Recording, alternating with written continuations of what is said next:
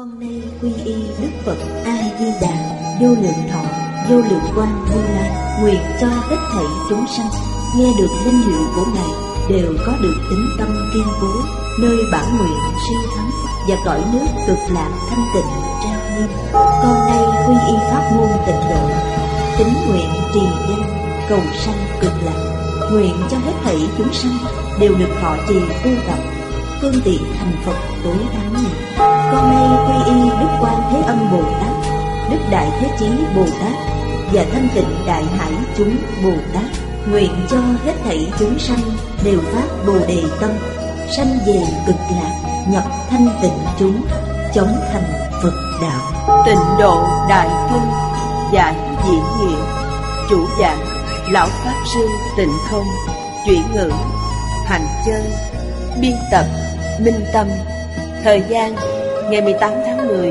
năm 2010 Địa điểm Phật Đà Giáo dục Hiệp hội, Hồng Kông, Tập 170 Chư vị Pháp Sư, Chư vị đồng học, Xin mời ngồi.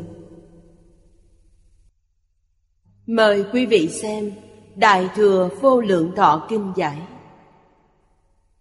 Trang 196 Hàng thứ tư, từ dưới đếm lên, Bắt đầu xem từ câu sau cùng. Chúng ta xem chú giải của Hoàng Niệm Lão. Pháp thân, Tức tự tánh thân, Gọi là tỳ lô giá na, Dịch là biến nhất thiết xứ. Biến nhất thiết xứ Nghĩa là nói Ngài tồn tại mọi lúc, mọi nơi. Tịnh Tông gọi là thường tịch quan Từ chánh báo mà nói, Là diệu giác vị.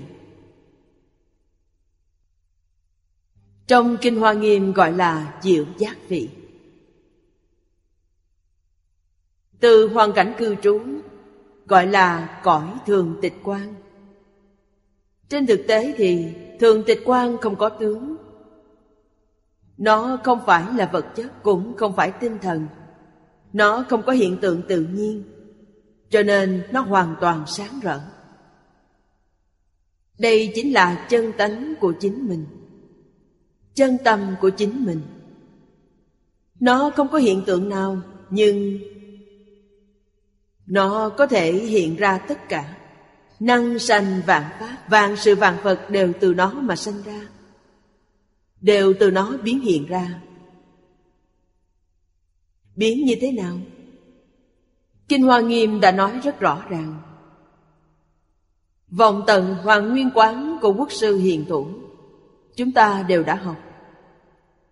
Nói rất rõ ràng, rất minh bạch.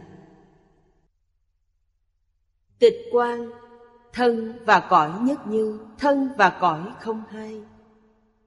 Có tên gọi này Nhưng ta tìm không thấy dấu vết. Bên dưới nói rất hay. Ông nói, lý thể trung đạo. Lìa tất cả tướng và các hí luận. Nó rốt cuộc là như thế nào Đều nói ra hết. Trung đạo Là những gì Phật chứng được. Không hữu nhị biên Đều không trú.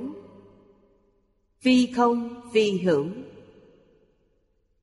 Đặt cho nó cái tên gọi là trung đạo Nếu chấp trước có trung đạo Vậy là sai. Vì sao? Quý vị lại rơi vào nhị biên Nhị biên là từ tâm phân biệt, sinh ra. Phật pháp đại thừa nói, toàn thể vũ trụ là nhất thể. Là một thể hoàn chỉnh, tuyệt đối không thể tách rời. Nếu tách rời, phiền não lập tức khởi lên. Sự thật không có tách rời. Tách rời là vọng niệm của chúng ta. Bởi vậy đức phật thuyết pháp đích thực là có cái khó như vậy sao mà nghe được nhất định phải tuân thủ lời dạy của Mã Minh Bồ Tát. Không chấp trước tướng ngôn ngữ. Đọc kinh, không chấp trước tướng văn tự. Văn tự là phù hiệu của ngôn ngữ. Gọi là lìa tất cả tướng. Văn tự ngôn ngữ không được chấp trước. Danh từ thuật ngữ cũng không được chấp trước. Ví dụ nói không, hữu, trung đều không được chấp trước. Hiểu ý của nó là được. Không được chấp trước, không được phân biệt. Quý vị thấy phân biệt còn sai. Sao có thể chấp trước được? Như vậy mới gọi là biết nghe. Quý vị đúng là rất biết nghe kinh. Đức Phật thuyết pháp cũng như vậy. Đức Phật không có khởi tâm động niệm, không có phân biệt chấp trước. Ngài nói rất nhiều. Nhưng Ngài không hề phân biệt, không hề chấp trước, không hề khởi tâm động niệm. Chúng ta làm sao hiểu được? Chúng ta cũng không khởi tâm động niệm, cũng không phân biệt chấp trước. Như vậy là hoàn toàn hiểu được ý của Ngài. Chúng ta khởi tâm động niệm có phân biệt chấp trước. Đó là ý của chúng ta, không phải ý của Phật. Chúng ta nghe Phật giảng kinh, đọc tụng kinh điển của Ngài là ý của mình, không phải ý của Phật. Vì sao vậy? Vì Phật không có ý. Mỗi người chúng ta không giống nhau. Chúng ta nghe kinh, đọc kinh, cảm nhận cũng đều khác nhau. Nếu giống nhau, ý nghĩa chân thật của nó cũng giống nhau. Vì sao tôi đọc là ý này, quý vị đọc ý lại là ý kia? Cần phải hiểu chân tướng sự thật này Trong bài kệ khai kinh có nói Nguyện giải như lai chân thật nghĩa Câu này quả thật không dễ Làm sao có thể hiểu nghĩa chân thật của Như Lai? Nhưng lìa vọng tưởng phân biệt chấp trước Đó chính là nghĩa chân thật của Như Lai. Là ai? Trong Phật giáo Đại Thừa Hoa Nghiêm Viên giáo Sơ Trụ Bồ Tát Họ hiểu. Họ làm được không khởi tâm, không động niệm, không phân biệt, không chấp trước Hoàn toàn buông bỏ những điều này. A-la-hán thì chỉ buông bỏ chấp trước Họ còn phân biệt, còn khởi tâm động niệm Họ hiểu nghĩa chân thật của Như Lai chăng? Nói cho chư vị biết không thể. Họ chưa có năng lực này. Bồ Tát có thể lý giải. Bồ Tát đã buông bỏ phân biệt chấp trước. Có thể hiểu ít phần chân thật nghĩa của Như Lai, nhưng không thể hiểu hết hoàn toàn. Hiểu hoàn toàn, nhất định. Phải buông bỏ vọng tưởng. Vọng tưởng là phân biệt chấp trước. Mới hiểu hoàn toàn. Phật giáo truyền đến trung quốc gần hai ngàn năm. Trong hai ngàn năm nay, người đạt đến tiêu chuẩn này không ít chúng ta dự đoán khái lược ít nhất có ba ngàn người. Đạt được tiêu chuẩn này. Người đạt tiêu chuẩn này, Thông thường đều nói họ đã thành Phật. Như trong thiền tông nói, Minh tâm kiến tánh Kiến tánh thành Phật. Họ đạt đến tiêu chuẩn này. Họ thật sự hiểu ý nghĩa chân thật của Như Lai. Huệ năng đại sư không biết chữ, Ngài cũng hiểu. Trong Pháp Bảo Đàn Kinh nói rất hay, Vấn đề này không liên quan gì đến việc biết chữ hay không? Liên quan đến điều gì? Ta có thể buông bỏ hay không? Liên quan đến buông bỏ, Không liên quan đến việc biết chữ hay không? Buông bỏ điều gì? Buông bỏ vọng tưởng, Buông bỏ phân biệt, Buông bỏ chấp trước. Ngài rất đáng khâm phục. Đã buông bỏ tất cả. Tuy không biết chữ, Nhưng tất cả kinh điển quý vị đọc cho Ngài nghe, Không có gì mà Ngài không hiểu Là có thể giảng giải nghĩa lý cho ta nghe, Khiến ta khai ngộ. Ngài có bản lĩnh này. Không những Ngài hiểu kinh Phật, Mà học thuật của truyền thống xưa Ngài có hiểu chăng? Đều hiểu hết. Tất cả Pháp thế suốt thế gian, Ngài đều thông triệt Vì sao vậy? Vì tất cả Pháp không rời tự tánh. Đã kiến tánh, Đâu có lý không thông. Bởi thế, mục tiêu tu học rốt ráo của Phật giáo Chính là kiến tánh. Nghĩa là khiến ta khôi phục trí tuệ đức năng vốn có của chính mình mục đích là như vậy. Không phải kiểu học vấn chưa dung hội quán thông. Không phải ta đọc kinh nhiều nhớ được nhiều. Không phải, không phải ý này. Đó là thường thức. Thuật ngữ hiện nay gọi là tri thức. Phật giáo không cầu tri thức. Phật giáo chỉ cầu trí tuệ. Trí tuệ đạt được từ giới định tuệ. Giới là một kỹ xảo. Định là nồng cốt. Tâm được định. Nếu còn vọng tưởng phân biệt chấp trước, Thì không thể được định. Cần phải buông bỏ những thứ này Mới được định. Cảnh giới trong định Không có thời gian và không gian. Thời gian không có quá khứ vị lai đều ngay hiện tiền Quý vị đều có thể nhìn thấy. Không gian không có, Nghĩa là khoảng cách không có. Xa đến đâu cũng ở ngay trước mắt. Thiên sư Trung Phong nói rất hay. Tâm tôi tức là Phật A-di-đà Phật A-di-đà tức là tâm tôi. Tình độ tức là ở đây ở đây tức là tịnh độ. Câu nói này là thật, không phải giả. Phật A-di-đà, Thế giới cực lạc từ đâu mà có? Là tâm chúng ta biến hiện ra. Tất cả Pháp từ tâm tưởng sanh. Làm gì có khoảng cách? Làm gì có trước sau? Không có. Như vậy mới thật sự là nhìn thấy chân tướng tiếp xúc được chân tướng sự thật.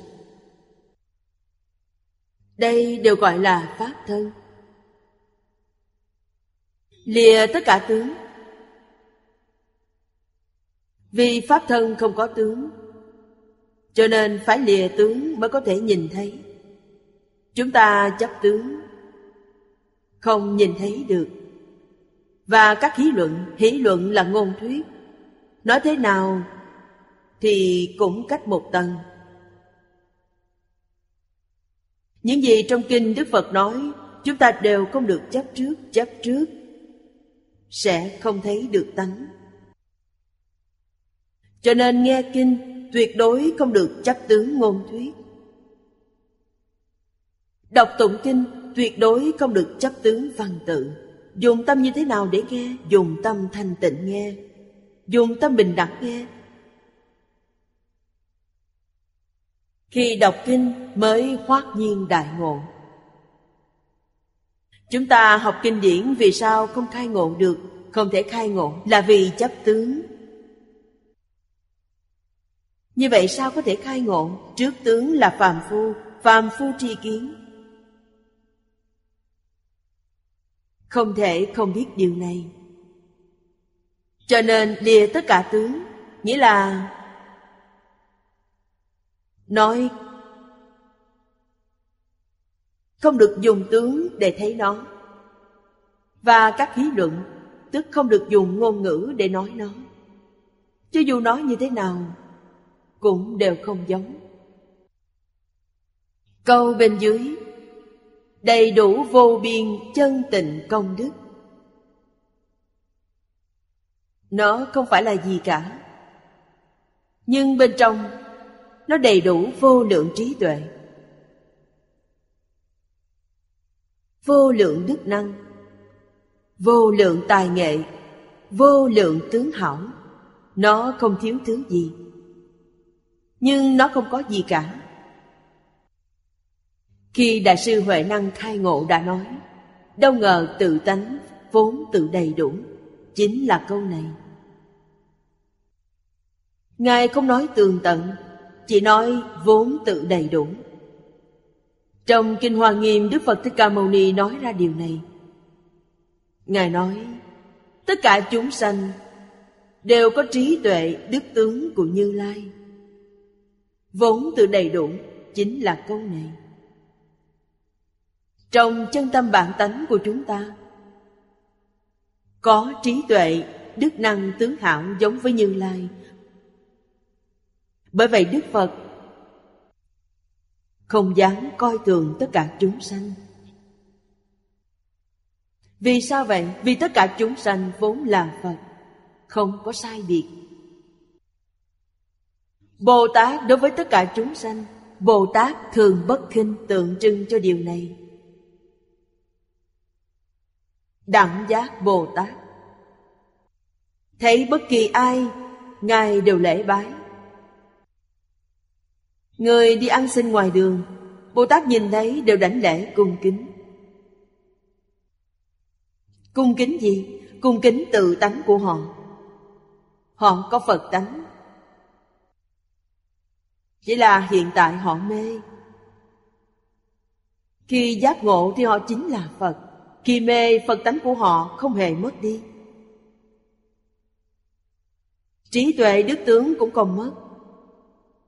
Chỉ là hiện tại họ có chướng ngại, Không thể hiện tiền. Chướng ngại này chính là tập khí phiền não. Họ bị nó làm chướng ngại, Đoạn tận tập khí phiền não. Thì trí tuệ đức tướng của họ liền hiện ra. Vào thời kỳ kháng chiến, Tại chùa Giang Kim Sơn, Ở thị trấn Tô Châu, Có một vị Pháp Sư tên là Diệu Thiện. Bình thường người ta gọi Ngài là Phật sống Kim Sơn. Hành nghi của người này rất giống với tế công. Không để ý vẻ bên ngoài. Suốt đời, chỉ mặc một chiếc áo. Bên trong là một bộ đồ ngắn, Bên ngoài là một chiếc áo dài. Đầu năm đến cuối năm Không hề giặt giũ. Ngài chỉ được một bọn như thế, Mùa đông không lạnh, Mùa hè không nóng. Ngài có bản lĩnh này. Thời kỳ kháng chiến, Ngài viên tịch. Ở Yangon Tại thủ đô Miến Điện. Ngài có rất nhiều câu chuyện truyền kỳ. Vị Đại Đức này Quá đúng là Đại Đức. Phật tử gặp Ngài đều lại sát đất. Đó là Pháp Sư. Đặc biệt là một Pháp Sư rất có đức hạnh. Ngài như thế nào?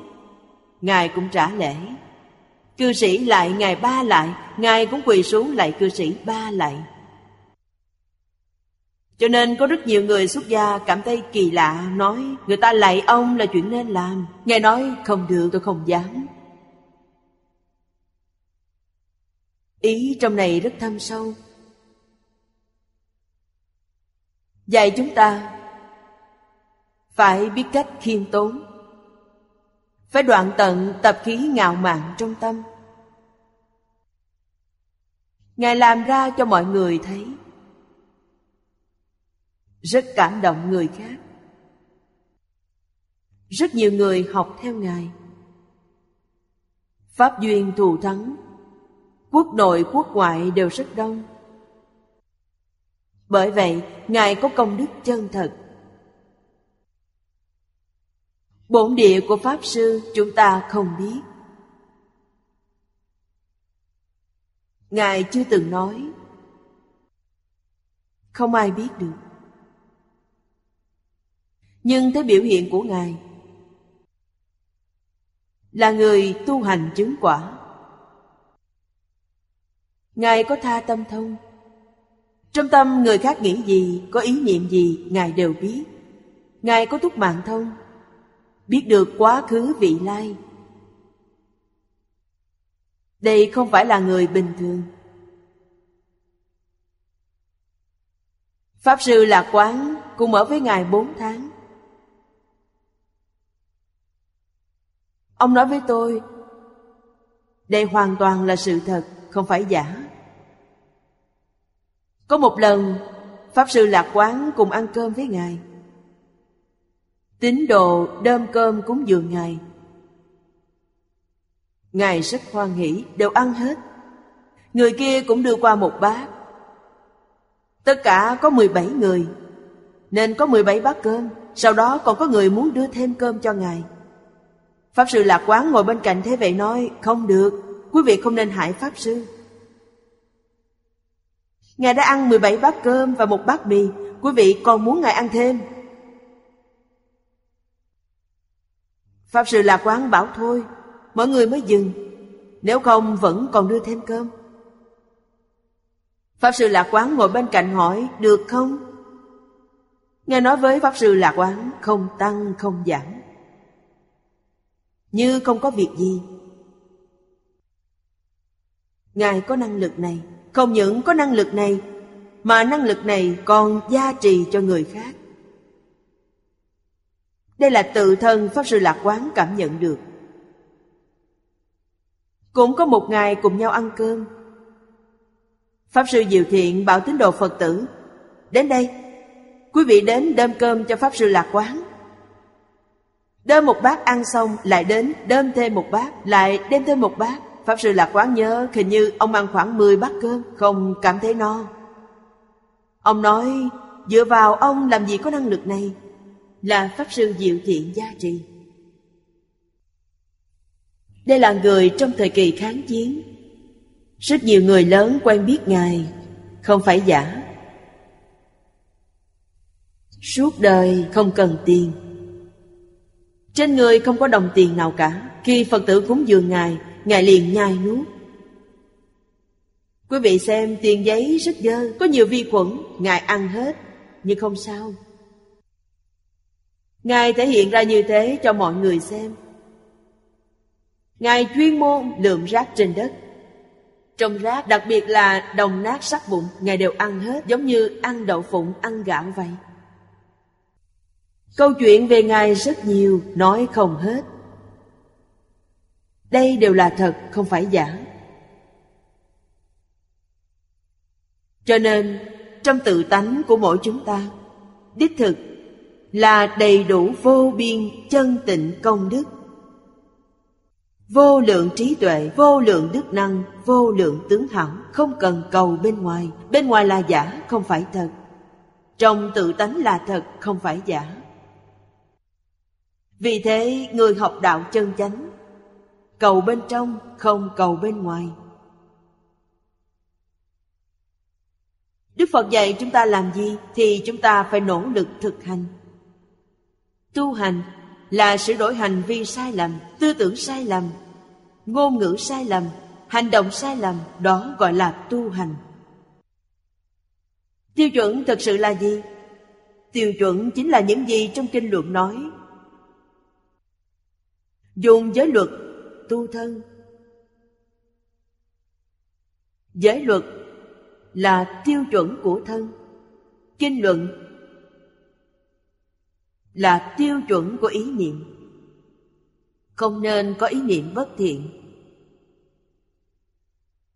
Khởi tâm động niệm đều tương ưng với trong kinh Phật nói. Như vậy là đúng. Không tương ưng, lập tức sửa đổi. Câu tiếp theo là cảnh giới của Phật với Phật. Đây không phải là cảnh giới của người bình thường. Đây là cảnh giới Phật. Khi nào mới có thể tu đến cảnh giới này? Lúc nãy có nói với chư vị. Chúng ta từ trên nhìn xuống dưới không chấp trước. Không chấp trước chính là A-la-hán. Không phân biệt là Bồ Tát Không khởi tâm, không động niệm chính là Phật Chúng ta tu là phải tu từng tầng, từng tầng đi lên Trước tiên học từ đâu? Đầu tiên học không chấp trước Sau đó mới học không phân biệt Giống như Ngài Huệ Năng vậy. Nói buông bỏ thì cả ba thứ đều buông bỏ, chưa từng thấy ai như Ngài. Trước Ngài Huệ Năng không có ai. Ngài Huệ Năng trở về sau cũng chưa từng có. Nhưng từng bước từng bước đi lên thì rất nhiều. Hạng người này chúng ta thấy hai ngàn năm nay có khoảng trên dưới ba ngàn người. Đó là từng bước từng bước đi lên, giống như leo cầu thang vậy, leo lên từng bậc từng bậc một. Như vậy được. Trong Kinh Hoa Nghiêm nói, thiên giáo sơ trụ Bồ Tát. Hoa Nghiêm sơ tính Hoa Nghiêm từ sơ tính đến lục tính là tiểu thường, thất tính chứng A-la-hán. Cũng là đi lên từng tầng từng tầng một. Trong tứ tánh Pháp giới, tức gồm thanh văn duyên giác Bồ Tát Phật. Phật ở đây vẫn còn khởi tâm động niệm, buông bỏ khởi tâm động niệm. Ngài ra khỏi mười Pháp giới. Đó là chân Phật không phải giả Phật. Tức là ở đây nói chỉ có Phật với Phật, Ngài là thật. Đây là cảnh giới đại triệt đại ngộ, minh tâm kiếm tánh của thiền tông, vượt thoát mười pháp giới, là cảnh giới của họ. Xem tiếp bên dưới, thứ hai là báo thân. Như Lai gọi là Lô Xá Na. Dịch là quang minh biến chiếu. Có thể khiến sơ địa Bồ Tát trở lên cảm thấy được Sơ địa là biệt giáo Biệt giáo sơ địa Viên giáo sơ trụ Đều có thể thấy được. Ta có thể thấy được, tức là vào cảnh giới của họ. Cảnh giới này là 41 vị Pháp thân đại sĩ. Trong này có 41 địa vị. Tất cả đều là Pháp thân Bồ Tát. Lô Xá Na là tiếng Phạn. Dịch sang tiếng Trung nghĩa là quang minh biến chiếu. Đây là trí tuệ. Quang minh biến chiếu nghĩa là trí tuệ của Ngài. Có thể chiếu soi khắp biến Pháp giới hư không giới. Pháp giới hư không giới Ngài có thể nhìn thấy, nghe thấy. Chúng sanh trong này Nhân duyên thuần thục Ngài biết. Khi Ngài biết, tự nhiên liền đến giúp họ. Đây gọi là đệ tử Phật môn, Không bỏ một ai. Từ bi đến tột cùng. Ở đây là nói báo thân của Phật. Trong giáo lý Đại Thừa, Tướng Tông nói, Chuyển bát thức thành tứ trí. Pháp tướng Tông chuyển bát thức thành tứ trí. Địa vị bình đẳng với đại triệt, đại ngộ, Minh tâm kiến tánh trong thiền tông. Thông thường, giáo môn gọi là đại khai viên giải, Tịnh độ tông gọi là lý nhất tâm bất loạn. Danh từ thuật ngữ của mỗi tông, mỗi phái đều khác nhau, Cảnh giới hoàn toàn giống nhau, Đều là địa vị này. Viên giáo sơ trụ trở lên. 41 vị Pháp thân đại sĩ trú trong cõi thật báo trang nghiêm. Ở đây gọi là nhất chân Pháp giới. Vì sao vậy? Vì họ không dùng bát thức, đã chuyển bát thức thành tứ trí. Bát thức là gì? Bát thức là phân biệt chấp trước. Khởi tâm động niệm. Khởi tâm động niệm là a la gia Phân biệt là đệ lục ý thức. Chấp trước là mạt na thức. Chỉ cần có những thứ này, Họ ở trong mười pháp giới. Những thứ này không còn, Đã chuyển. Họ liền siêu việt mười pháp giới. Họ ở trong cõi thật báo trang nghiêm của chư Phật Như Lai. Ở đây chỉ có tâm hiện không có thức biến. Cho nên gọi nó là nhất chân Pháp giới. Là vĩnh hằng bất biến. Sanh đến đây đều là hóa sanh. Biến hóa sanh ra. Không có thai sanh, không có noãn sanh Nó là hóa sanh. Tướng hóa sanh không phải như trẻ con lớn dần lên, Không phải vậy. Hóa sanh hoàn toàn giống với thân tướng của Phật. Thân có vô lượng tướng Tướng có vô lượng vẻ đẹp. Tướng hảo đó vĩnh viễn không biến hóa. Thọ mạng quả thật là vô lượng, Họ không già yếu. Vì sao không già yếu? Vì không thay đổi, Nên họ không già yếu. Thế giới này của chúng ta, Trong mười pháp giới đều là già yếu. Đều có sanh lão bệnh tử. Nó biến hóa Ở đó không có biến hóa. Chư vị nên biết Biến hóa là thức Nghĩa là vọng tưởng phân biệt chấp trước. Những thứ này khởi biến hóa. Ở cõi đó không có. Bởi vậy Hoa, cây cỏ, hoa lá luôn tươi xanh. Lá cây không rụng xuống đất Trên mặt đất rất sạch sẽ Không cần quét Không có biến hóa. Là cõi tịnh thật sự. Chúng ta muốn trong đời này, Đến nơi hoàn cảnh này, Quả là rất khó. Tưởng chừng có thể nói là không thể. Nhưng có một khả năng duy nhất, Chúng ta niệm Phật đến thế giới Tây Phương cực lạc. Thế giới cực lạc, Cõi phàm thánh đồng cư, Cõi phương tiện hữu dư, Cõi thật báo không có gì khác. Hoàn toàn là tương đồng. Đây là một môi trường rất đặc biệt. Vì thế, Sanh đến thế giới Tây Phương cực lạc, Dù là cõi phàm thánh đồng cư, Hà hà phẩm vãng sanh, Cũng giống như sanh vào cõi thật báo. Quả là không thể nghĩ bàn. Pháp môn này rất khó gặp. Rất nhiều người gặp Người học tịnh độ không ít. Học tịnh độ đúng là không ít. Được mấy người hiểu rõ ràng Minh bạch những gì trong kinh dạy. Nếu không hiểu rõ ràng minh bạch Họ còn lưu luyến thế gian này. Khi hiểu rõ ràng minh bạch rồi Họ buông bỏ hết. Vinh hoa phú quý, danh văn lợi dưỡng của thế gian. Họ không còn vướng mắc những điều này nữa. Chân thành niệm Phật cầu sanh tịnh độ. Trong đời này nhất định chúng ta làm được. Ở đây chúng ta nói về báo thân Phật.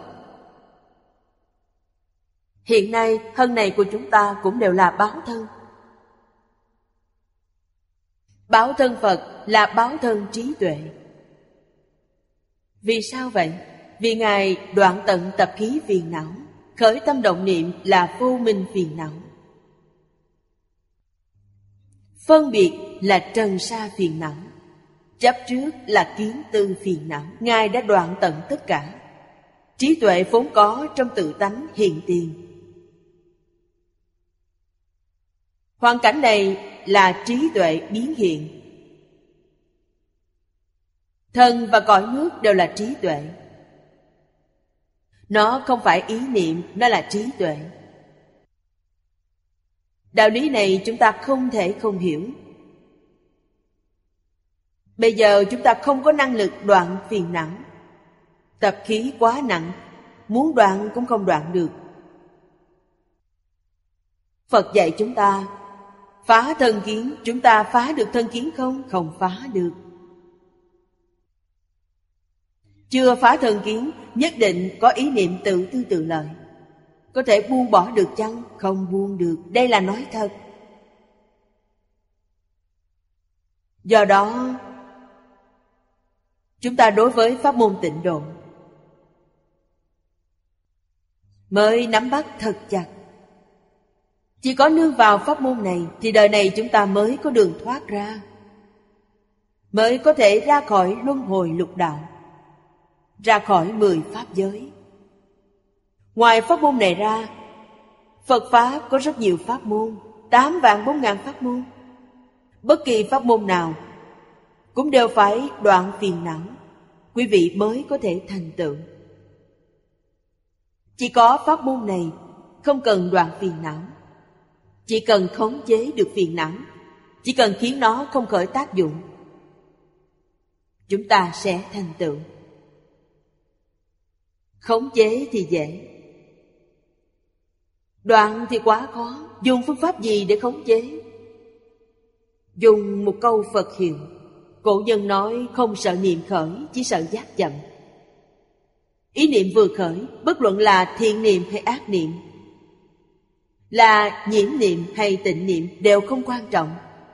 Niệm thứ hai chính là Nam Mô A Di Đà Phật. Đem câu Phật hiệu này thay thế cho niệm thứ nhất. Đây gọi là chân niệm Phật, gọi là biết niệm Phật. Rất hiệu quả. Chắc chắn có thể vãng sanh. Không chuyên tâm niệm Phật thì đời này chúng ta trôi qua một cách vô ích. Như vậy thì rất khó. Thân hiện tại của chúng ta là nghiệp báo. Nghiệp này là gì? Là nghiệp tự mình tạo.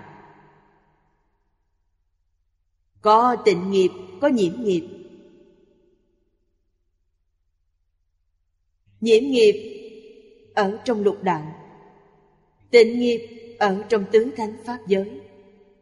Ngoài luân hồi lục đạo ra Cõi tịnh của Đức Phật Thích Ca Mâu Ni Bao gồm Thanh Văn Duyên Giác Bồ Tát Phật Bốn địa vị này là bên ngoài lục đạo.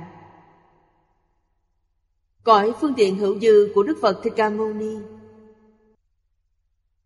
Thế giới cực lạc có, thế giới này cũng có. Trong nhiễm nghiệp có thiện ác. Tâm thiện Hành thiện của chúng ta. Báo thân này của chúng ta là thiện. Thiện là gì? Là mạnh khỏe trường thọ. Người thế gian gọi là vinh hoa phú quý. Đây là nhân thiện chiêu cảm nên. Tạo ác nghiệp thì sao? Thì thân nghiệp báo này nhiều bệnh, chịu khổ, chịu nạn, đều là báo thân. Nghiệp báo không giống nhau. Chúng ta quan sát tỉ mỉ. Nghiệp báo càng kém, Là thân súc sanh, Thân ngạ quỷ, Thân địa ngục. Đó là gì? Đó là tạo nghiệp rất nặng. Họ đầu thai vào đó. Thiện nghiệp. Nếu thiện căn thù thắng, Vượt qua phước báo nhân gian, Thì sanh đến cõi trời. Tự nhiên cảm ứng đạo giáo. Họ là đẳng cấp nào, nhất định họ đến cùng đẳng cấp ở đó. Cao hơn không đến được, mà thấp hơn họ cũng không đi. Đức Phật nói rất rõ ràng, trời có 28 tầng. Đó đều là tu thiện, tu phước.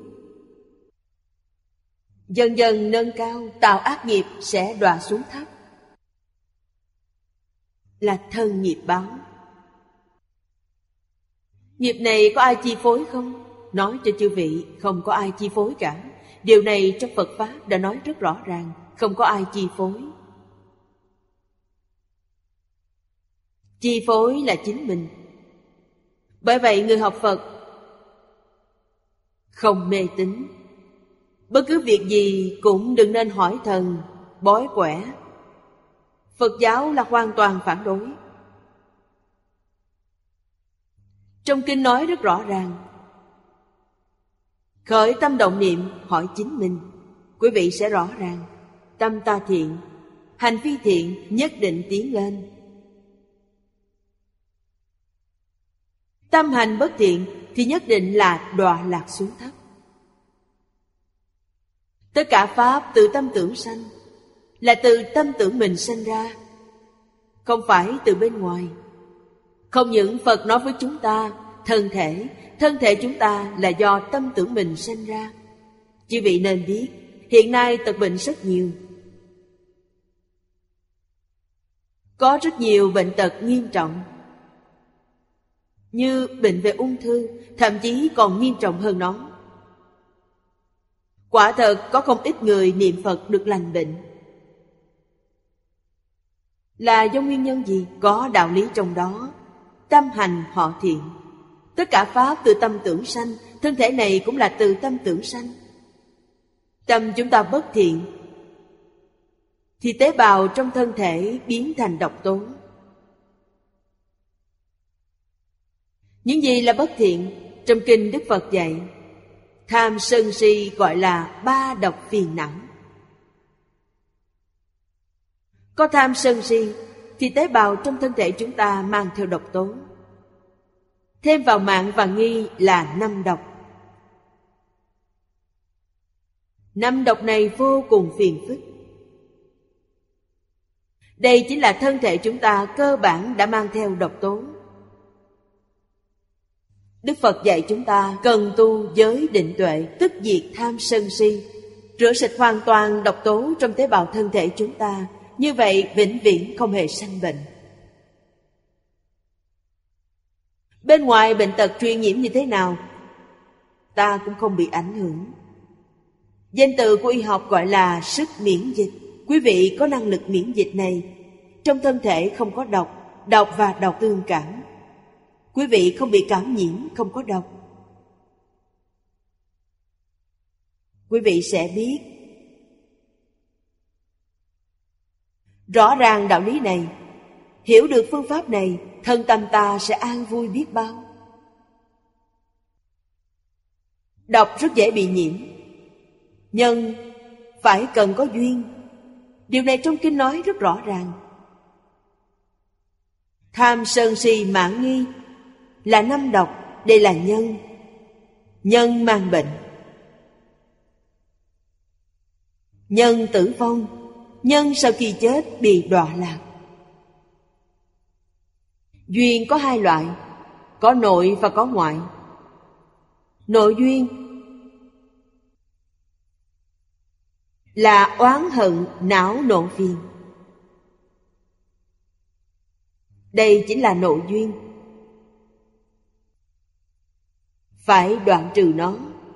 Không đoạn trừ nó thì rất dễ bị bệnh.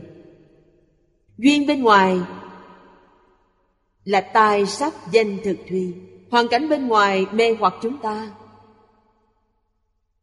Trong và ngoài chúng ta vừa kết hợp, Liền mang bệnh ngay. Bệnh từ đây mà sanh ra. Đức Phật nói điều này rất rõ ràng, Nói còn hay hơn cả bác sĩ. Phật có thể dạy chúng ta không mắc bệnh. Tuy tuổi tác lớn, Tuổi tác tăng trưởng nhưng không bị lão hóa Học Phật có lợi ích gì? Lợi ích đầu tiên là thân thể chúng ta mạnh khỏe. Pháp hỷ sung mãn. Cuộc sống an vui. Đây chính là lợi ích đầu tiên của việc học Phật. Bản thân đạt được chính là điều này. Niềm an vui này của thân tâm không liên quan gì đến giàu nghèo sang hèn. Chỉ cần ta chịu học đây chính là cuộc đời hạnh phúc mỹ mãn thật sự. Học Phật thật sự thì cần phải ghi nhớ. Phải trì giới. Trì giới nghĩa là làm người tốt.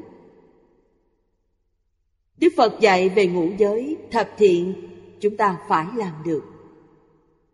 Thực hành cụ thể ngũ giới thập thiện Nói với chư vị Nghĩa là đệ tử quy là cảm ứng thiên. Nói một cách tường tận. Quý vị cố gắng đọc Nỗ lực thực hành.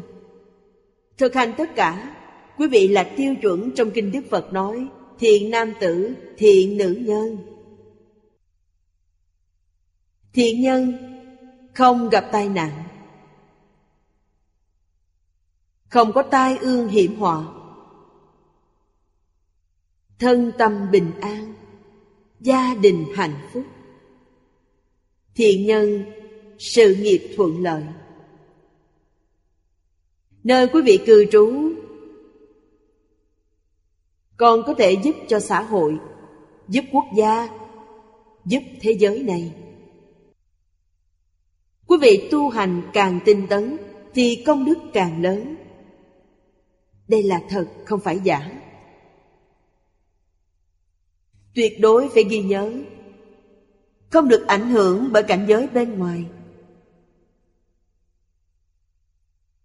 Những cảnh giới bên ngoài, Đối với tu hành chân chánh mà nói, Đều là Phật, Bồ Tát, Đều là thầy giáo. Quý vị xem ở sau Kinh Hoa Nghiêm 53 lần tham bái của thiệt tài đồng tử. Chúng ta cần phải học. Người đó Gà tôi. Sỉ nhục tôi. Hủy bán tôi. Hãm hại tôi.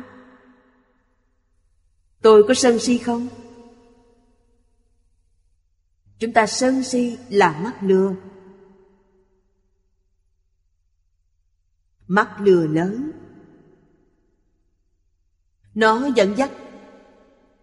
Tham sân si mạng trong tâm ta, Quý vị liền mắc bệnh. Quý vị xem, sai rồi đúng không? Gặp tình hình này phải làm sao? Không sân si, Mà khoan hỷ. Họ đến thử thách chúng ta, Xem công phu chúng ta như thế nào. Ta thông qua, không sao cả. Ta không hề sân si, Mà còn cảm ơn họ, Vì họ giúp chúng ta nâng cao cảnh giới. Quý vị xem, Ý niệm đó vừa chuyển không những bệnh không có, Mà năng lượng còn nâng cao, Cảnh giới cũng nâng cao. Ai giúp chúng ta nâng cao? Những người đó giúp chúng ta nâng cao. Quý vị xem chỉ trong một niệm. Ý niệm này vừa chuyển, Quý vị là Phật. Nếu như khởi oán hận, Quý vị lập tức đọa lạc vào tam đồ. Trong thuận cảnh Gặp một vài người tốt. Không được có chút tham luyến nào. Phải duy trì như như bất động trong mọi cảnh giới. Khi thuận cảnh chúng ta không có tham tâm. Đã đoạn tận phiền não của tham. Gặp nghịch cảnh không có tâm sân nhuế. Đoạn tham sân si từ đâu? Đoạn từ nhân sự, từ hoàn cảnh. Trong cuộc sống hàng ngày Mặc áo, ăn cơm Đổ nhân tiếp vật Ngay trong những việc này. Mai sạch tham sân si mạng nghi Mai một cách sạch sẽ. Quý vị đã thành Phật. Vì thế Mỗi người đều là ân nhân. Mỗi người đều là Bồ Tát Mỗi người đều là thiện tri thức. Ai cũng là người tốt Mọi việc đều là việc lành. Đức Phật Thích Ca Mâu Ni đã biểu diễn cho chúng ta thấy Vua ca lợi đã cắt thân thể là việc tốt.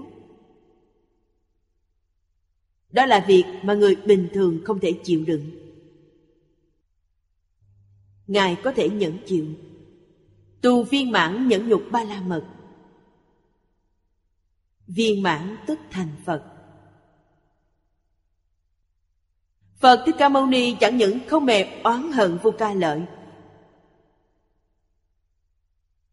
Mà còn thật sự cảm ơn ông.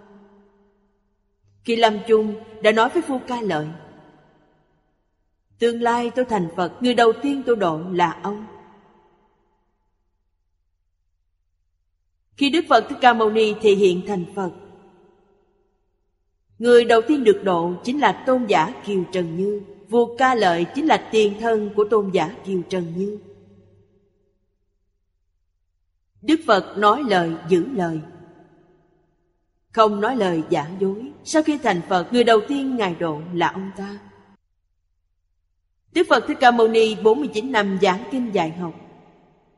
Người đầu tiên chứng quả A-la-hán là tôn giả Kiều Trần Như. Ngài nói lời, giữ lời. Cho nên tu hành ở đâu? Tu hành trong cuộc sống hàng ngày. Tu hành trong xử sự đối nhân tiếp vật tu hành trong công việc. Mọi lúc mọi nơi đều là nơi học của Bồ Tát. Xem quý vị dùng là tâm gì? Quý vị nhất niệm mê là phàm phu, nhất niệm giác chính là Phật Bồ Tát. Khi nào ta có thể xem tất cả mọi người Người ta thích, người ta ghét, người ta oán hận Đều là Phật A-di-đà Chúc mừng, quý vị đã tu thành công pháp môn tịnh độ. Như vậy quý vị không vãng sanh thì ai vãng sanh? Như Lai có báo thân, Chúng ta biết thân hiện tại của chúng ta đều là báo thân, Là thân nghiệp báo. Chúng ta phải biết cách vận dụng thân nghiệp báo này. Có thể liên hệ với báo thân của Phật, Đây đều không phải giả. Có thể kết nối. Một câu A-di-đà Phật là kết nối được. Thứ ba là ứng thân. Ứng thân của Như Lai, Như Thích Ca Văn, Nghĩa là Đức Phật Thích Ca Mâu Ni. Ngày xưa phiên dịch là Thích Ca Văn Phật. Chúng sanh có cảm Phật liền đến ứng. Đáng dùng thân gì để độ Ngài liền thị hiện thân đó. Đức Phật Thích Ca Mâu Ni xuất hiện tại Ấn Độ. Có xuất hiện ở Trung Quốc không? Trước đây, Tôi thỉnh giáo thầy Lý. Thầy nói với tôi, Về mặt lý có thể nói như thế. Xuất hiện ở Trung Quốc Xuất hiện qua thân phận của thánh nhân. Khổng tử, mạnh tử Lão tử, trang tử Chính là Phật Bồ Tát tái sanh. Lịch đại chư vị tổ sư Phật Bồ Tát ứng hóa rất nhiều. Thậm chí trong truyện ký có ghi chép Bố Đại Hòa Thượng chính là Bồ Tát Di Lặc tái sanh Đại sư trí giả là Đức Phật Thích Ca Mâu Ni ứng hóa Đại sư Vĩnh Minh Diên Thọ là Phật A Di Đà ứng hóa. Hàng Sơn và xã Đắc là văn thù phổ hiện hóa thân. Rất nhiều. Thế giới chúng ta hôm nay động loạn như thế này. Chúng sanh rất đau khổ. Hình như là chúng sanh càng khổ, thiên tai càng nhiều. Thì Phật Bồ Tát càng đến đây để giúp chúng ta. Nhất định là như vậy. Chỉ là họ không lộ thân phận nên chúng ta không biết. Tuyệt đối không thể nói là không có. Nếu nói không có, thì chúng sanh tạo ác nghiệp này, không có Phật Bồ Tát ở đây. Chúng ta hưởng phước báo của họ. Quốc độ này chưa đến nỗi phá hoại. Không có những người này Có thể địa cầu này không còn Điều này chúng ta thâm tính không nghi Những người học Phật cần phải tin điều này phải thường cầu chư Phật Bồ Tát trú thế. Cứu khổ, cứu nạn. Vì sao vậy? Quý vị có ý niệm này, Đây chính là cảm. Phật Bồ Tát sẽ đến. Chúng ta cảm rất rõ ràng. Trong khổ nạn cầu Phật Bồ Tát, Ngài đến ứng, Có khi là hiện ứng, Có khi là minh ứng. Nhất định là Ngài đến ứng. Tuyệt đối không cầu vô ích. Có cầu, Ngài tất có ứng. Điều này không phải giả. Đệ tử Phật môn có cầu tức ứng. Bồ Tát đến ứng, như Phẩm Phổ Môn nói 32 ứng hóa của Bồ Tát Quán Thế Âm. Ứng trong hoàn cảnh hiện tại nhưng chúng ta không biết. Khiến cho thiên tai thảm họa của thế gian này được giảm nhẹ, hóa giải. Gọi là nghiệp nặng báo nhẹ. Từ bi của Phật Bồ Tát. Lòng yêu thương của Phật Bồ Tát. Bên dưới nói Địa tiền Bồ Tát. Đây là nói biệt giáo, Không phải viên giáo Địa tiền Bồ Tát. Nhị thường.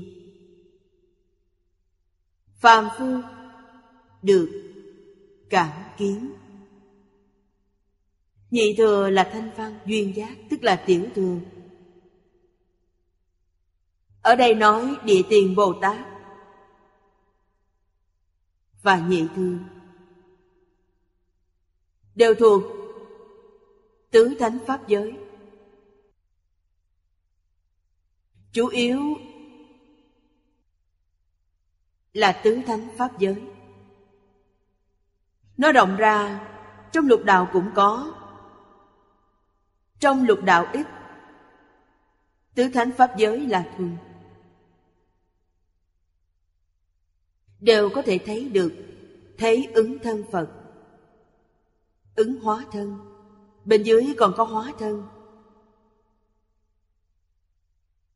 Thứ tư, Hóa thân. Phật nhất thời. Hóa hiện là hóa thân. Từ xưa đến nay, Chúng ta cũng thường nghe điều này. Thực sự là có. Ở trước tôi có nói về Pháp Sư Thánh Nhất ở Hồng Kông. Khoảng vào năm 1980 Họ đến Trung Quốc sớm nhất. Đến núi Phổ Đà. Trong động Phạm Âm đã nhìn thấy Bồ Tát Quán Thế Âm Vị Bồ Tát này là hóa thân. Ba vị Pháp Sư đi cùng nhau Đây là người xuất gia Họ lễ lại ở cửa động Phạm Âm khoảng hơn nửa tiếng Bồ Tát Quán Thế Âm xuất hiện Cả ba người đều nhìn thấy Trên đường trở về Họ hỏi nhau, quý vị thấy Bồ Tát như thế nào? Kết quả cả ba người nói ra, ba người nhìn thấy đều không giống nhau. Pháp Sư Thánh Nhất. Nhìn thấy hình dáng như Bồ Tát Địa Tạng vậy, Đầu đội mũ tỳ lô. Toàn thân sắc vàng, tướng ngồi ngồi ở đó. Một vị Pháp Sư khác nhìn thấy, là bạch y đại sĩ như bức tranh mà chúng ta thường thấy. Là thân nữ. Vị pháp sư thứ ba nhìn thấy là hình dáng người xuất gia. Hiện thân tướng vị tỳ kheo xuất gia. Cả ba người đều nhìn thấy, nhưng không giống nhau. Do thiền căn phước đức mỗi người khác nhau. Như vậy thì xem ra Pháp Sư Thánh Nhất Thiện căn phước đức sâu dày hơn. Quý vị xem, Pháp Sư Thánh Nhất thế Bồ Tát có thân sắc vàng, Đầu đội mũ tỳ lô Bồ Tát Quán Thế Âm thân sắc vàng Nhưng cả ba người đều không tệ, Đều thấy được Bồ Tát Nghe nói cũng có rất nhiều người đến lễ bái. Lại hai ba tiếng nhưng không nhìn thấy. Ba vị Pháp Sư này không tệ, Lại nửa tiếng là thấy được. Đây là thấy được hóa thân. Một hóa thân khác, Chúng ta kể một câu chuyện. Hình như ở trước đã kể qua, Có rất nhiều người nghe qua. Vào thời kỳ kháng chiến, Tôi đi học ở Quý Châu. Hiệu trưởng của chúng tôi là ông Chu Văn Đạo. Sau khi kháng chiến thắng lợi, Ông về ở Nam Kinh. Vườn nhà ông rất lớn, đó là ngôi nhà cũ trước đây của ông. Nhà ông có ba lần cửa. Ở trước là vườn, Có trồng cây ăn trái. Ngoài cùng là cửa lớn, Bên trong còn có một cửa nữa. Trong vườn còn có một bức tường, Bên trong mới là chỗ ở. Từ ngoài vào đến nhà chính phải qua ba lần cửa. Một hôm, sư mẫu của chúng tôi, Tức là vợ thầy Chu, Bà ở nhà. Có một vị Pháp Sư đến khất thực. Đến nhà bà. Bà hỏi Pháp Sư, Thầy từ đâu đến? Pháp Sư nói, tôi từ cửu hoa sơn. Có việc gì không? Muốn xin năm cân dầu thơm. Là đến khất thực, Xin bà năm cân dầu thơm. Lúc đó vợ thầy Chu không tin Phật giáo, Vì thế bà không cho. Không cho vị Pháp Sư này Đành ra đi. Khi Pháp Sư đi rồi, Bà đột nhiên nhớ lại. Ồ nhà mình phải đi qua ba lớp cửa Mới vào được nhà chính, Cửa không mở. Vị hòa thượng này vào bằng cách nào? Ông đi rồi Đi rồi nhưng cửa vẫn không mở. Vậy thì ra bằng cách nào là thật, tuyệt đối không phải hoa mắt. Bà nói bà nói chuyện với hòa thượng này khoảng mười mấy phút. Không phải là hoa mắt đây là thật, giống như nằm mơ giữa ban ngày vậy. Câu chuyện này bà cứ để mãi trong lòng. Sau đó bà đến đài loan, cùng học phật pháp với thầy lý. Bà liền đem câu chuyện này hỏi thầy. Thầy nói với bà, đó là Bồ Tát Địa Tạng hóa thân. Bà mới khoát nhiên đại ngộ, Hối hận vì lúc đó đã không cúng dường năm cân dầu thơm. Đây là hóa thân. Như tình hình này chúng ta cũng thường nghe. Đây là hóa thân.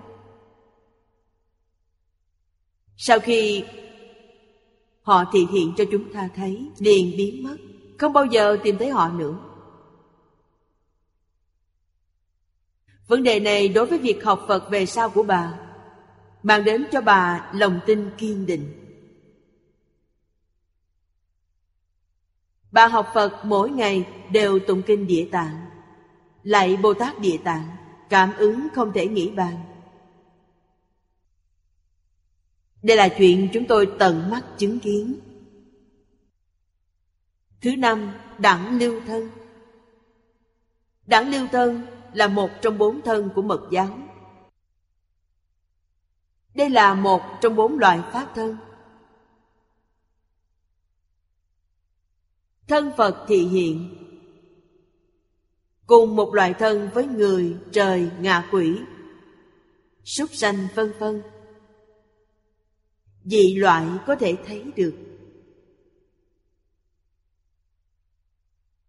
Đẳng là bình đẳng Lưu là lưu loại. Loại nào? Bồ Tát muốn độ ngạ quỷ Thì Ngài hiện thân quỷ. Bồ Tát muốn độ súc sanh Ngài liền hiện thân súc sanh Thật như vậy, Những câu chuyện này Trong thần tăng truyện có ghi chép lại Trong bút ký của cổ nhân cũng ghi lại rất nhiều. Như Duyệt Vi Thảo Đường bút ký của Kỷ Hiểu Lam Và những ghi chép trong liêu trai Tôi cảm thấy những câu chuyện này đều là thật. Không phải tự mình có thể viết ra như thế, Không phải. Thì hiện thân trời Thiên nhân có thể thấy. Thì hiện thân ngạ quỷ Ngạ quỷ thấy được. Thì hiện thân súc sanh, Thân súc sanh có thể thấy. Súc sanh tu hành cũng rất nhiều. Tôi nghe nói có rất nhiều đồng tu từ Đại Lục đến. Đặc biệt là từ Đông Bắc đến Họ rất tin Đại Tiên. Đó là tu gì? Đại khái là hồ ly, chồn Chính là loại súc sanh này. Ngoài loại này ra Súc sanh tu hành rất nhiều. Như rùa, rắn, thọ mạng chúng đều rất dài. Chúng đều tu hành. Đã chịu phát tâm tu hành Sẽ có Phật Bồ Tát giúp chúng. Phật Bồ Tát giúp chúng Hiện thân đồng loại đến giáo hóa chúng Để độn chúng. Loại này gọi là đẳng lưu thân. Người tu hành chứng quả Họ mới có thể làm được. Trong tiểu thừa Phổ biến nhất là A-la-hán, Bích Chi Phật. Dưới A-la-hán Chúng ta tin Tam quả có khả năng này. Tam quả có thần túc thông. Họ hiện thân này rất dễ. Sơ quả và nhị quả thì khó hơn. Họ không có thần túc thông. Thần túc thông tức là biến hóa. Họ có thể phân thân, biến hóa. Bên dưới là tổng kết. Trong kinh này Tức Một thân Phật Hiện vô lượng chủng chủng thân.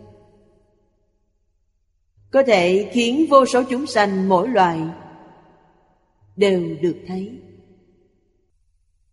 Đều biểu trưng cảnh giới viên minh cụ đức. Đức Phật đối với việc hiện vô lượng thân, Giúp vô số chúng sanh khác nhau. Đây nghĩa là trong Kinh Hoa Nghiêm nói, Tình giữ vô tình. Đồng viên chủng trí Điều này có thể chăng? Hiện nay các nhà lượng tử lực học đã chứng minh điều này Nói lên điều gì? Nói rõ vũ trụ này quả thật không thể nghĩ bàn Nguồn gốc của vũ trụ Triết học gọi là bản thể Bản thể luận Tuy nói ra bản thể này, Bản thể rốt cuộc là gì? Mãi cho đến nay, Chưa ai có thể nói rõ ràng Vạn sự vạn vật trong vũ trụ phát sanh Từ đâu đến? Tôn giáo thì cho rằng là thần tạo nên Hiện nay tôn giáo nói Thần không phải người. Họ không có thân thể, Không có hình tướng. Họ tồn tại mọi lúc mọi nơi. Rất giống trong Phật Pháp gọi là Pháp thân. Nó có tư tưởng này. Phật giáo nói Pháp thân là thân Pháp tánh, Chính là như vậy. Dùng danh từ này, Hoặc gọi là tự tánh. Trong Hoàng Nguyên Quán nói, Tự tánh thanh tịnh viên minh thể. Đây là thuật ngữ trong Kinh Phật. Triết học gọi là bản thể. Bản thể của vũ trụ vạn hữu. Thể chỉ có một. Pháp thì có vô lượng, vô biên, Vô tận, vô số. Đều là từ thể biến hiện ra. Biến hiện như thế nào? Trong Hoàng Nguyên Quán nói rất rõ ràng. Pháp Tướng Tông cũng nói rất rõ ràng. Hiện nay lượng tử lực học phát hiện Họ cũng thấy được vấn đề này. Vì thế mà Phật giáo biến thành khoa học. Khi tôi học Phật, thầy giáo giới thiệu kinh điển Phật giáo cho tôi qua con đường triết học. Tôi học 60 năm, sang năm là tròn 60 năm. Bây giờ kết hợp với lượng tử lực học, Phật giáo là khoa học. Phật Pháp nói với chúng ta, Phàm sở hữu tướng, giai thị hư vọng. Không phải thật. Hiện tượng vật chất không phải thật. Hiện tượng tinh thần cũng không phải thật.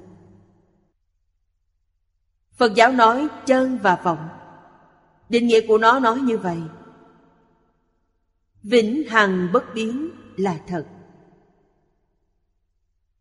Nó có sanh diệt là không phải thật, là giả. Hiện tượng tinh thần và hiện tượng vật chất đều có sinh diệt. Lượng tử lực học. Phương hướng nghiên cứu của họ là thế giới vi quan Nghiên cứu gì? Nghiên cứu nguyên tử. Nghiên cứu điện tử. Nghiên cứu hạt căn bản. Người phương Tây gọi là hạt vi lượng. Các nhà khoa học cận đại nghiên cứu lượng tử. Ngày càng nhỏ. Lượng tử cũng được gọi là tiểu quan tử. Phải chăng trong kinh điển gọi nó là cực vi chi vi? Chúng ta càng lãnh hội tường tận, Nó ngày càng tiếp cận cực vi chi vi mà Kinh Phật đã nói. Cực vi chi vi không thể tiếp tục phân chi nữa. Phân thêm nữa sẽ không còn. Trong kinh điển, Vũ trụ vi quan đều gọi nó là trần, Gọi là trần, Vi trần. Dùng phương pháp này để nói Đầu tiên Đức Phật nói với chúng ta là ngưu mau trần. Giống như sợi ngưu mau này, Ngưu mau không lớn như vậy, Dùng nó làm tượng trưng. Trần là gì? Trên đỉnh nhọn có một hạt vi trần. Một hạt bụi nhỏ Ở đầu đỉnh nhọn. Nó không rơi xuống, Nó dính vào đó rất vững vàng. Đây gọi là ngưu mau trần. Một phần bảy của ngưu mau trần Đó là rất nhỏ. Dương mau trần. Dương mau rất vi tế. Bút lông chúng ta viết đa phần là dùng lông dê tức dương mau. Một phần bảy của dương mau gọi là thố mau trần. Thố mau tức lông thỏ càng vi tế. Đức Phật dùng nó làm ví dụ, Đương nhiên lúc đó cũng là chân tướng sự thật. Một phần bảy thố mau trần Gọi là thủy trần. Một hạt vật chất nhỏ này, Nước, Nó có kẻ hở Ở trong đó có thể đi lại tự do, Không có chướng ngại. Một phần bảy thủy trần Gọi là kim trần. Kim là kim loại. Kim ngân đồng sắc Nó có độ kích lớn đồ kích lớn dùng kính hiển vi quan sát, Nó vẫn có kẻ hở. Ở trong đó có thể tới lui không có chướng ngại.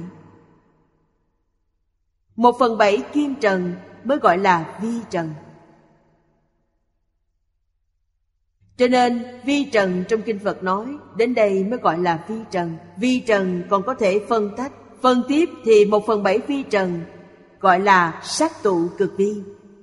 Sát tụ cực vi vẫn còn phân tách được, Tiếp tục phân thành một phần bảy gọi là cực vi chi vi. Đức Phật đến đây là không thể phân tách nữa. Phần tiếp tức không còn. Cực vi chi vi phải chăng hiện nay các nhà lượng tử khoa học gọi là tiểu quan tử? Nghĩa là nói lượng tử. Mắt thường chắc chắn không nhìn thấy được. Điều này các nhà khoa học chuyên dùng những máy móc bội số lớn. Họ nhìn thấy thấy hiện tượng vật chất nhỏ như vậy. Hiện tượng này từ đâu mà có? Họ phát hiện nó là từ không sinh ra có. Đột nhiên liền sinh ra. Sau khi vừa phát hiện, lập tức không thấy nữa Nghĩa là nói, hạt vi trần này, Họ gọi là tiểu quan tử Thời gian mà nó tồn tại rất ngắn ngủi. Rất khó để quan sát được nó. Các nhà khoa học nghiên cứu vật chất. Rốt cuộc là như thế nào? Quan sát đến sau cùng Thì nguồn gốc của hiện tượng vật chất chính là ý niệm. Chính là ý niệm. Là huyện tướng.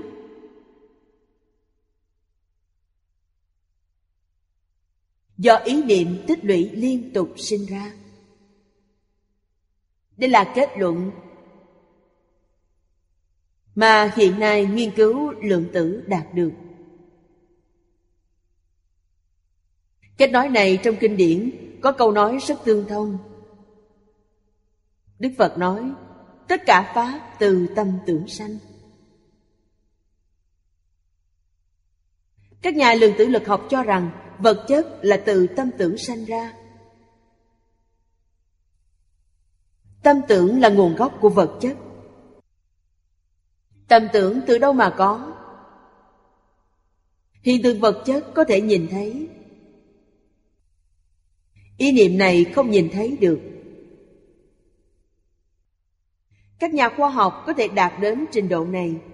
Quả là rất khó được. Họ phát hiện được A-la-gia trong Kinh Phật nói, Thật sự đã phát hiện ra được sự quyền bí của vũ trụ.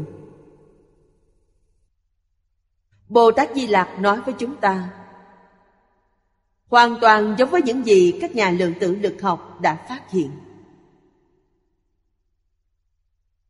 Bồ Tát Di Lặc nói một cái khẩy móng tay. Có 32 ức trăm ngàn niệm. Niệm này tích lũy. Thời gian là một khẩy móng tay. Tôi tin rằng, Các nhà lượng tử khoa học dùng kính hiển vi Thấy được hiện tượng vật chất này là tiểu quan tử Thời gian nó tồn tại là một khẩy móng tay. Không thể là một giây một cái móng tay có thể nhìn thấy. Sự tích lũy đó là bao nhiêu niệm? Là 320 triệu ý niệm. 320 triệu ý niệm liên kết với nhau. Bị quý vị nhìn thấy là thời gian một cái khẩy móng tay.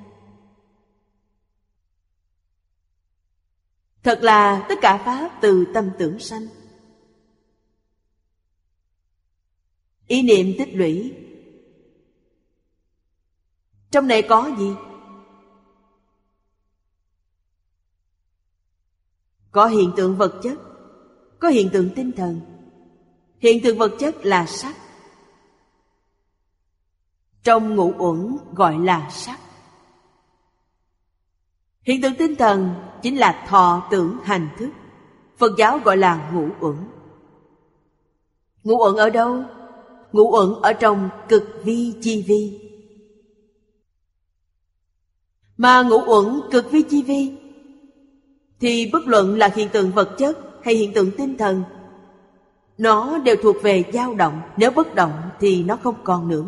Nó là dao động hình thành nên. Dao động này vừa động. Trong hoàng nguyên quán nói rằng, nó chu biến pháp giới. Không những chu biến pháp giới, Mà còn xuất sanh vô tận. Nghĩa là biến hóa vô cùng vô tận, Hàm dung không hưởng. Đây là chân tướng sự thật, Là thật tướng các pháp. Từ đây mới biết, Toàn thể vũ trụ với mình là nhất thể. Vì sao vậy? Các nhà khoa học đã đưa ra ví dụ rất hay. Thân thể này của chúng ta là một đài phát xạ. Đài phát xạ năng lượng cũng là đài tiếp nhận. Chúng ta có thể tiếp thu tin tức toàn vũ trụ. Tin tức chúng ta phát đi toàn thể vũ trụ đều nhận được. Toàn thể vũ trụ giống như một màn lưới vậy. Nó kết thành một thể chặt chẽ. Trong Kinh Hoa Nghiêm nói, một là tất cả, tất cả là một. Cách nói này đúng hoàn toàn. Các nhà khoa học kết luận rằng ý niệm có thể thay đổi tất cả, ý niệm có thể sáng tạo mọi vật. Điều này và trong Phật Pháp Đại Thừa Đức Phật thường nói Tất cả Pháp từ tâm tưởng sanh Trong Kinh Hoa Nghiêm nói Duy tâm sở hiện, duy thức sở biến Là cùng một ý Trước đây, Vào khoảng bốn năm mươi năm trước, Lúc học giảng sư, Thầy dạy chúng tôi Bách Pháp Minh Môn, Dạy chúng tôi bác thức quy củ tụng. Nó đều là Pháp tướng Tông. Nói cho chúng tôi về Tứ phần của tâm tâm sở. Nó đều thuộc về tâm Pháp. Trong tâm Pháp có sắc Pháp. Tâm tâm sở Bát thức là tâm 51 tâm sở Mỗi tâm tâm sở đều có bốn phần. Có tự chứng phần, chứng tự chứng phần, kiến phần, tướng phần.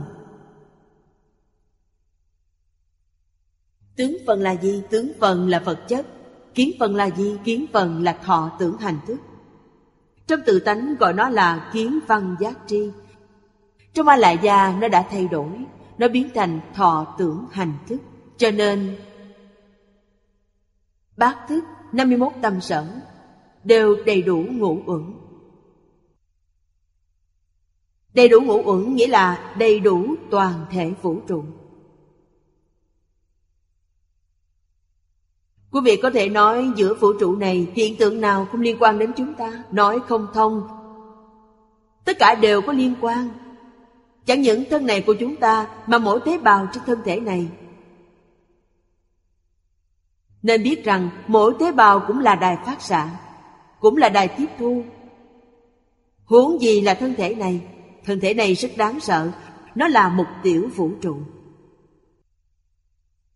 Sanh tử Đó là duyên tụ duyên tán Có mất không? Không mất Chẳng những tinh thần không diệt mà vật chất cũng không diệt. Hay nói cách khác, căn bản không có sanh tử, nó chỉ biến hóa. Như Hoàng Nguyên Quán Trong điều thứ hai nói Xuất sanh vô tận Đó là nói đến sự biến hóa Biến hóa đó là duyên. Duyên khác nhau, biến hóa sẽ khác nhau. Nhưng nếu ta có ý niệm mạnh mẽ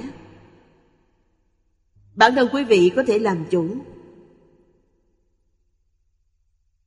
Ý niệm mạnh mẽ này Trong đó có tịnh, có nhiễm Có thiện, có ác. Niệm thiện, sức mạnh kiên cố. Một câu A-di-đà Phật nhất định đến thế giới cực lạc.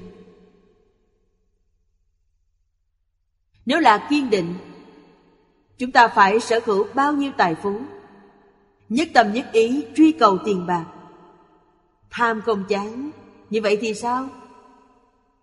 Đọa vào đường ngạ quỷ, Đó đều là do ý niệm tạo ra, Không có ai chỉ huy quý vị. Không có, Toàn là chính mình biến hiện, Chính mình nhận lãnh.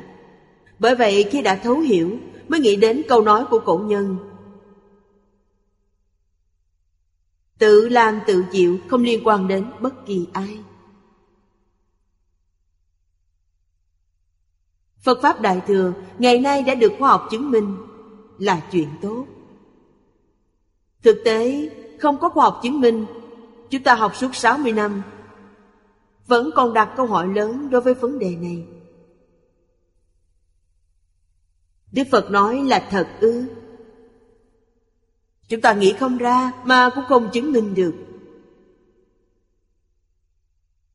Mà chỉ có Kinh Phật nói, các tôn giáo khác không nói như thế.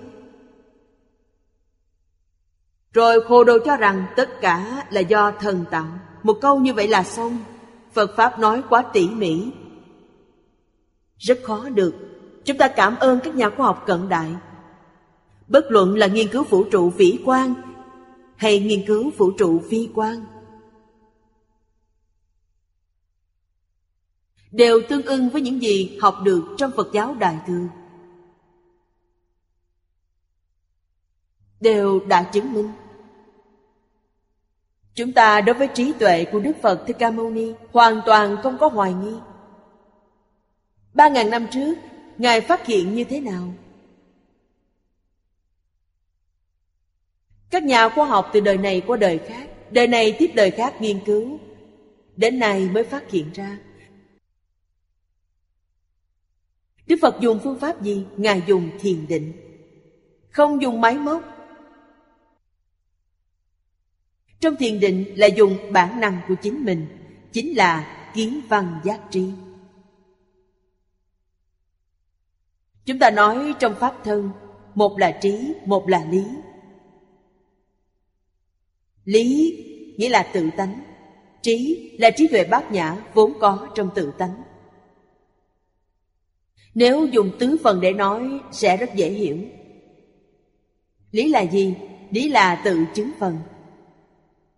Trí là gì? Trí là chứng tự chứng phần. Làm sao chúng ta biết có chứng tự chứng phần? Trí của mình biết có tự chứng phần. Cho nên có thể biết tự chứng phần, đó gọi là chứng tự chứng phần. Từ tự chứng phần mới phát hiện ra kiến phần. Kiến phần muốn thấy. Liền xuất hiện tướng phần. Tướng phần chính là vật chất. Vật chất từ đâu mà có? Vật chất từ kiến phần muốn thấy. Tướng phần liền xuất hiện. Tướng phần không phải từ trong không sanh ra có ư? Trước đây chúng tôi học điều này luôn tồn tại nghi vấn Hiện nay các nhà lượng tử khoa học nói mới khoát nhiên đại ngộ Lại nhìn thấy điều gì Vẫn là do chúng ta xem kinh ít Chúng ta thấy đối thoại của Bồ Tát Di Lặc và Đức Phật Thích Ca Mâu Ni mới khoát nhiên đại ngộ. Vật chất từ đâu mà có? Quý vị xem thì ra là một khẩy móng tay. Có 320 triệu ý niệm tích lũy ở đó. Nó sản sinh ra cảm xúc vật chất này. Vật chất sanh ra như vậy. Các nhà khoa học giải thích khiến chúng ta hiểu rõ. Điều này trong kinh Phật không nói. Vì sao vật chất có thể kiên cố? Có thể lỏng, có có không khí, do đâu mà có hiện tượng này? Các nhà khoa học nói là do tần suất không giống nhau. Tần suất chấn động khác nhau. Tần suất chậm thì biến thành thể cứng như quặng sắt, như kim ngân đồng sắt biến thành loại này rất cứng. Tần suất nhanh hơn một chút, nó biến thành lơi lỏng, mềm như da thịt. Cây cỏ hoa lá, ờ, đây là mềm hơn. Nhanh hơn nữa, nó biến thành thể lỏng. Nhanh hơn nữa thì liền biến thành không khí. Nhanh hơn, nó biến thành quang. Tức sóng ánh sáng biến thành sóng điện từ. Đa hình đa dạng đều là do tần suất khác nhau. Điều này giúp chúng ta rất lớn. Trong Kinh Phật Chúng ta chưa đọc được điều này Vì thế hiểu được Xuất sanh vô tận Rốt cuộc là đạo lý gì? Chúng ta từ phát hiện của lượng tử lực học đã hiểu. Cho nên, biến pháp giới hư không giới, ngày nay khoa học gọi là hiện tượng dao động dao động của vũ trụ. Vì thế đã đưa ra luận lý dây đàn Giống như sợi dây đàn vậy, Dây đàn là một hiện tượng dao động Toàn thể vũ trụ là một hiện tượng như vậy Từ đó dần dần nhận thức được gì? Nhận thức rõ chính mình mình là chủ thể của toàn thể vũ trụ. Cho nên sức mạnh ý niệm này rất lớn lao. Nếu ý niệm chúng ta thuần tịnh, thuần thiện, thì nhất định ta sẽ mạnh khỏe sống lâu, không hề sanh bệnh. Đầu tiên chúng ta phải hiểu, những gì trong kinh phật nói là chính xác. Nhổ sạch tham sân si mạng nghi căn bản không có những quan niệm sai lầm. Những thứ này đều là giả, không có gì là thật. Điều chỉnh tốt về mặt tình cảm. Khiến tâm mình lúc nào cũng chánh. Chánh trong kinh phật gọi là tam muội. Tam muội là tiếng ấn độ, dịch sang tiếng trung nghĩa là chánh thọ, tức là bình thường. Trái với bình thường là không bình thường. Không bình thường là gì? Là thất tình ngũ dục không bình thường. Thất tình là hỷ nộ, ai lạc ái ố dục. Ngũ dục là tài sắc danh thực thùy, Đây đều không bình thường. Trong tâm có ý niệm này là không bình thường. Buông bỏ tất cả ý niệm không bình thường, Duyên không còn nữa. Tham sân si mạng nghi là nhân Nhân không còn. Nhân và duyên đều không còn Làm sao sanh bệnh được Làm gì có đạo lý này Chẳng những không bệnh tật Mà còn không suy già Chúng ta thử nghĩ xem, cõi thật báo trang nghiêm vì sao vĩnh viễn bất biến? Vì nó không có những thứ này. Chúng ta vẫn còn phân biệt chấp trước nên còn biến hóa, tốc độ biến hóa chậm dần, rất chậm. Không như người bình thường, một số người, người có mối xúc cảm, họ biến hóa rất nhanh. Nhanh chóng lão hóa, cũng rất dễ mang những bệnh kỳ quái. Họ xuất hiện những tình trạng này. Sau khi hiểu được ta có thể khống chế được bản thân. Cần phải học phật pháp giải quyết vấn đề chính mình. Tôi học đã nhiều năm. Tôi đem những tâm đắc trong tu học chia sẻ với quý vị. Một bộ kinh là đủ. Không cần học quá nhiều. Học quá nhiều gọi là gì? Ham nhiều nuốt không trôi. Khi ta học quá nhiều thứ, Không đâu vào đâu. Chúng ta phải nghĩ đến câu nói của lục tổ Huệ Năng Vấn đề này chính là minh tâm kiến tánh, đại triệt đại ngộ Điều khiến cảnh giới mình nâng cao. Nó không liên quan đến việc đọc sách nhiều ít, biết chữ hay không biết chữ. Đây là thật không phải giả. Ta học nhiều là tri thức Không phải là trí tuệ. Trí tuệ không phải học được, Mà trí tuệ là từ tâm thanh tịnh sinh ra. Tri thức nhiều đến đâu? Công dụng không lớn. Quý vị xem thế giới ngày nay động loạn như thế. Không thể nói Liên Hiệp Quốc không có tâm. Từ niên đại 70 Đã mở đại hội quốc tế. Mọi người cùng nhau nghiên cứu thảo luận phương pháp Làm sao hóa giải được xung đột Làm sao xúc tiến nền hòa bình an định cho xã hội trên toàn thế giới. Họ đã làm công việc rất lợi ích. Tôi từng tham dự mười mấy lần hội nghị này. Những chuyên gia học giả dự hội nghị hầu như đều là giáo thọ đại học, đều có học vị tiến sĩ. Còn có những nhà lãnh đạo của giới chính trị, từ nguyên thủ cho đến bộ trưởng. Người thuộc giai cấp này rất nhiều.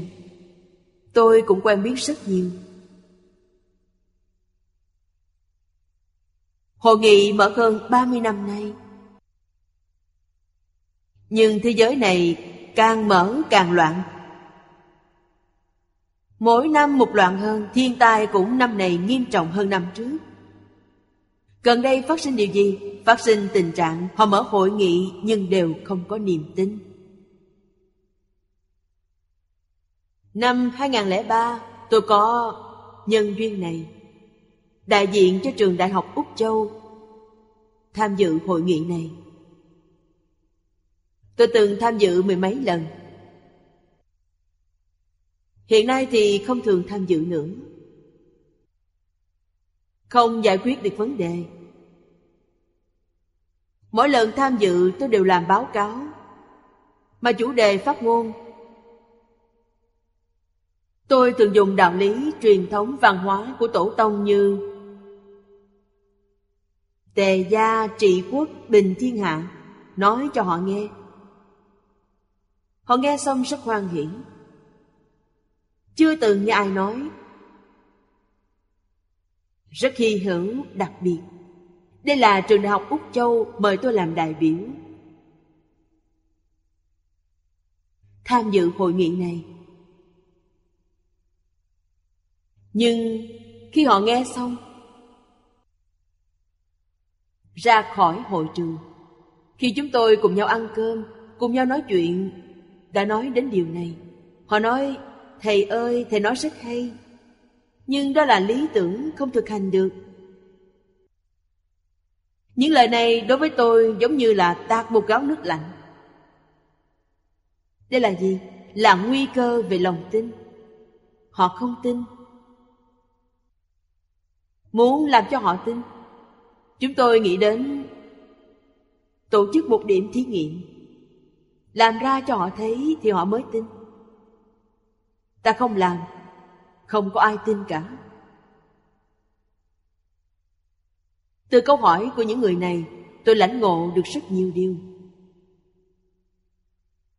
Đặc biệt là người thời nay, Bây giờ nói về khoa học Khoa học là gì? Cần chứng cứ. Ta không có chứng cứ, thì làm sao người ta tin được?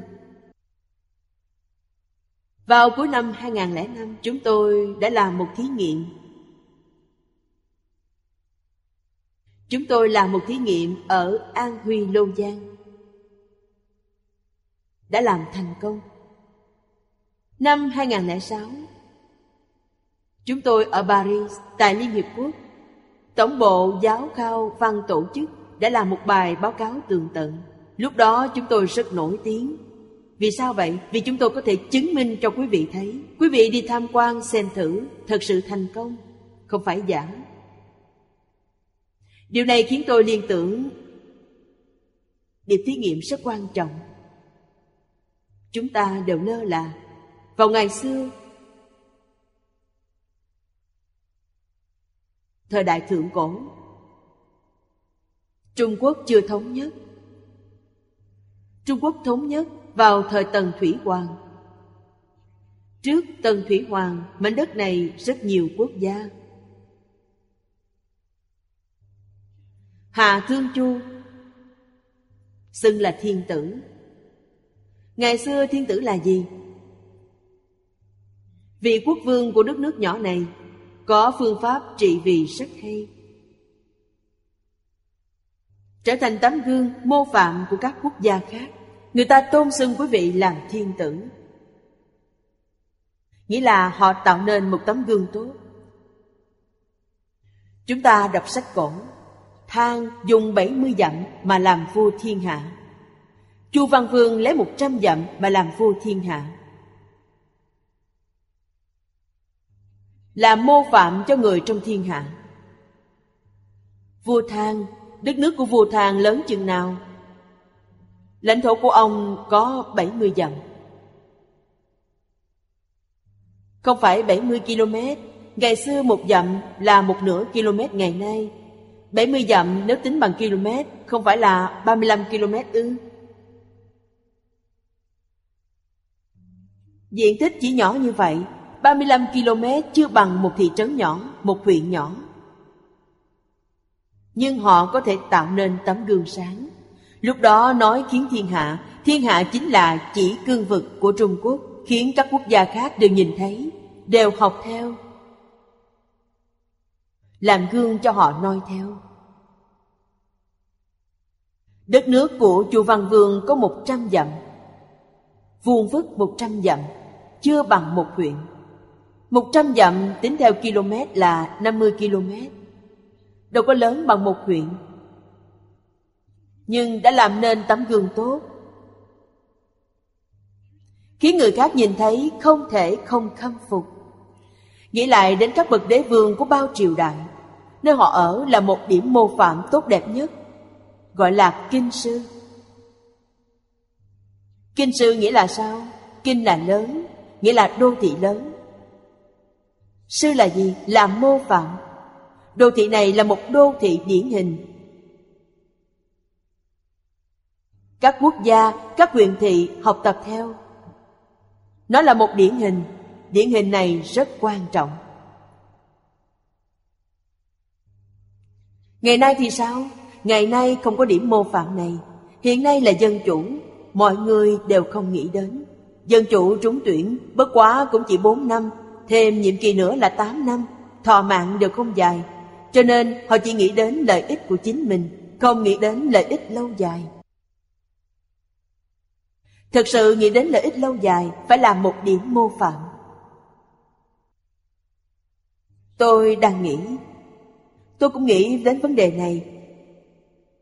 Làm sao để kiến nghị lên Liên Hiệp Quốc, khiến Liên Hiệp Quốc đừng tổ chức ở trên tầng lầu lớn của New York, mà thực hiện ở một thị trấn nhỏ tại nông thôn, thực hành truyền thống văn hóa tại đó. Liên Hiệp Quốc chính là nơi điển hình đó nghĩa là thiên tử trong thời thượng cổ Nếu như tôi có thể sống thêm vài năm Tôi sẽ đi theo mục tiêu này